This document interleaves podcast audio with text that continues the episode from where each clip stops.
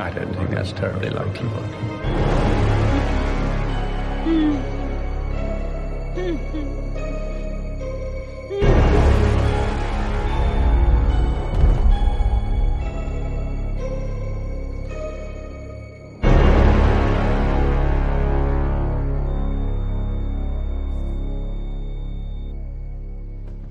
She's OD'd. You gave her too much. Did I? You know, I really don't have as much experience with all this drug stuff as people think. Better be the right code.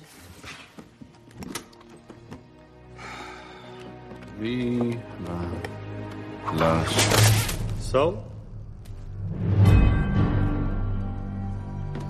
Don't move, kid. You try anything funny and I'll turn this thing electric. Now give up your guns, fellas. Slide them over.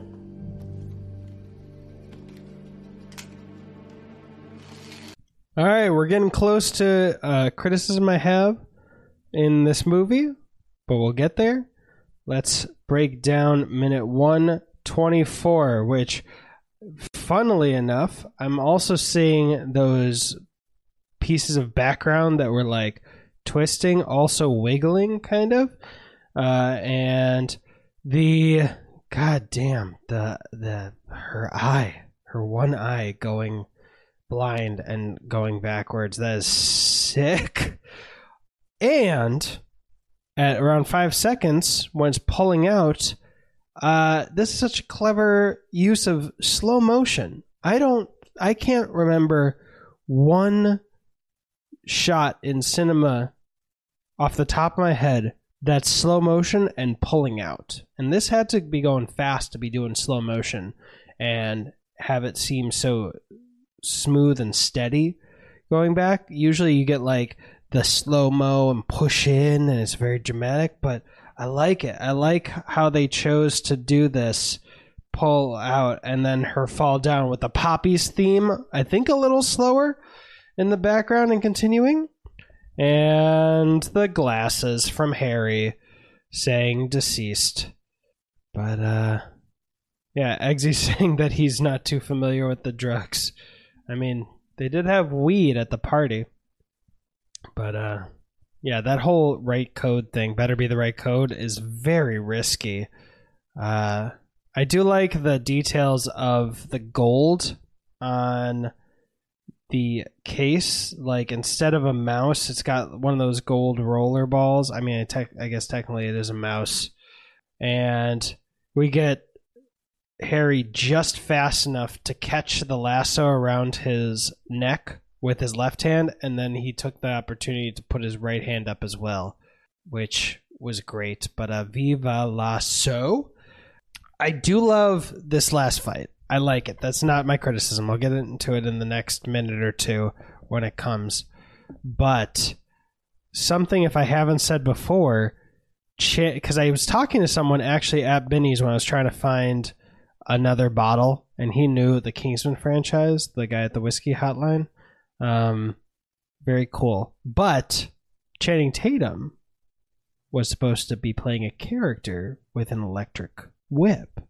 So, if it hadn't been for a scheduling conflict, Channing Tatum would have been this right now.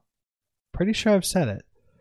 Uh, I'd be surprised if I hadn't. But, thus, Agent Whiskey and how when Channing Tatum's character effectively left the story, Agent Whiskey was introduced back at uh, the Statesman Ranch.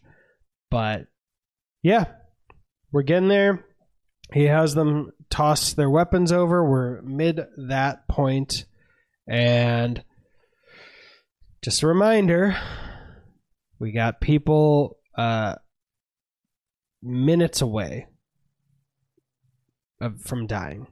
Every minute that passes, people are dying from the poison that was in all the drugs, and every second that goes by, we're getting closer to Princess Tildy possibly dying, to uh, their friend who did meth possibly dying, or uh, Eggsy's friend possibly dying.